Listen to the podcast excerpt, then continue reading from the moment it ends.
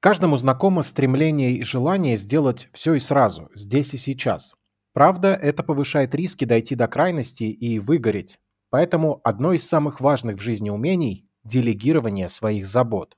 Но, боги, как сложно это чаще всего делать. С проблемами делегирования сталкиваются все. Если вам кажется, что у вас их нет, то вас можно либо поздравить, но это маловероятно, либо вы никогда не задумывались о том, что можете поручить другим, чтобы вам стало легче. Неважно, о чем речь, нанять отделочника, чтобы дома стены покрасить или отправить бабушку на школьное собрание. Все это примеры делегирования, и оно здорово упрощает жизнь. Так почему не все из нас это умеют или хотят этого? Какие вещи в принципе стоит отдавать на аутсорс, а какие нет? При каком уровне дохода стоит задуматься о сторонней помощи?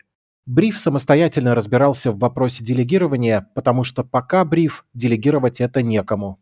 Печаль. Бриф Special.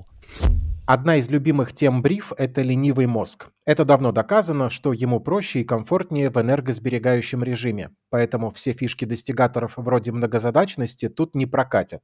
Чем меньше дел в фокусе внимания, тем быстрее прогресс и движение к целям. А всякие мелкие и неинтересные задачи только сбивают прицел, и очень часто их нужно делегировать. Например, я неделю сижу и думаю про подтекающую трубу в туалете. Пытался заделать герметиком и холодной сваркой, не вышло, проблема оказалась серьезнее.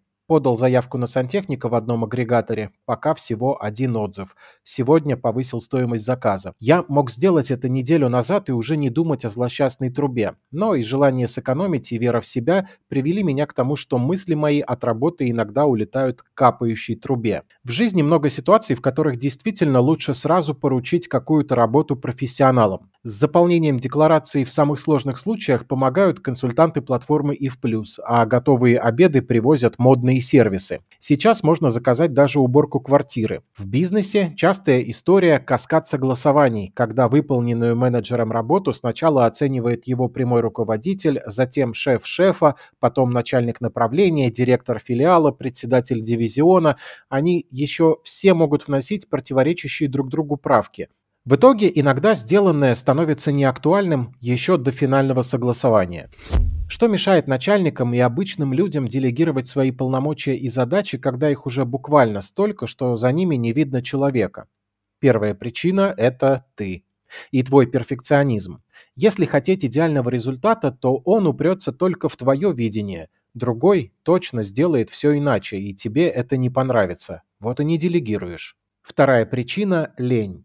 Иногда кажется, что объяснять что-то и добиваться от сотрудника понимания поставленной задачи так долго, что проще сделать самому. И в следующий раз тоже. И потом. И еще. В качестве третьей причины, экзотическое для наших широт, но тоже нередкое, чувство вины. Ну как же так? Работа вроде твоя, а ты кому-то это поручишь. Человек будет делать твою работу и думать, что ты просто лентяй и негодяй. Недопустимое поведение для хорошего начальника. Кстати, сродни этому чувство людей, которые отказываются нанимать клининг, потому что стыдно за беспорядок дома и что скажут про них. Вот неряха, убраться не может. Четвертая причина – недоверие к окружающим. Лечится долго и тяжело. Как правило, сначала человеку приходится очень сильно устать, заболеть и сломаться, а потом учиться доверять. Друзья не поставят на счетчик, если по пути к вам в гости вы попросите их купить йогурт и кошачий наполнитель. Либо вы не тех приглашаете. У желания все делать самостоятельно много причин, но практически всегда это не очень нормально. Что с этим делать? Как всегда, приходим к тому, что нужно работать над собой. Например, понемногу поручать мелкие задачи другим. Глядишь, и войдет в привычку. Еще полезно чаще говорить «нет», когда на вас пытаются переложить чужие обязанности, а вы имеете право отказаться. В самых запущенных случаях стоит обратиться к специалисту, поработать над самооценкой, поискать смысл своей жизни, избавиться от перфекционизма. В жизни дофига и больше вещей, которые можно и нужно делегировать. Зачем?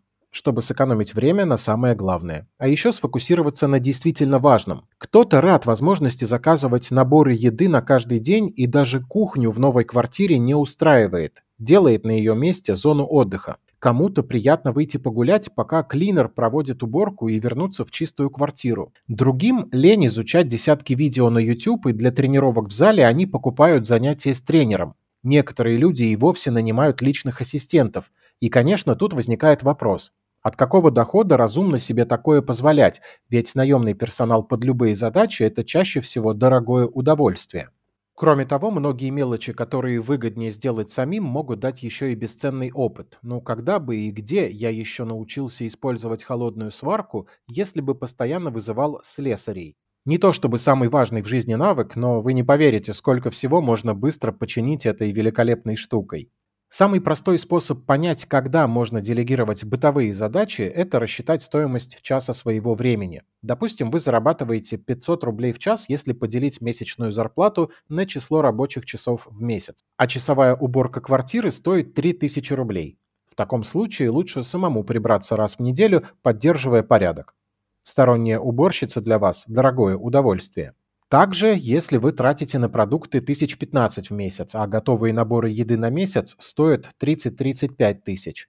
Да, это здоровее и отлично экономит время, но может вызвать дефицит домашнего бюджета. Опытным путем можно вывести примерно такие зависимости делегирования от доходов. При зарплате в 100 тысяч рублей можно поручать кому-то домашнюю уборку или химчистку. При доходе в полторы сотни тысяч и то, и другое, и еще 5 дней в неделю питаться готовой едой.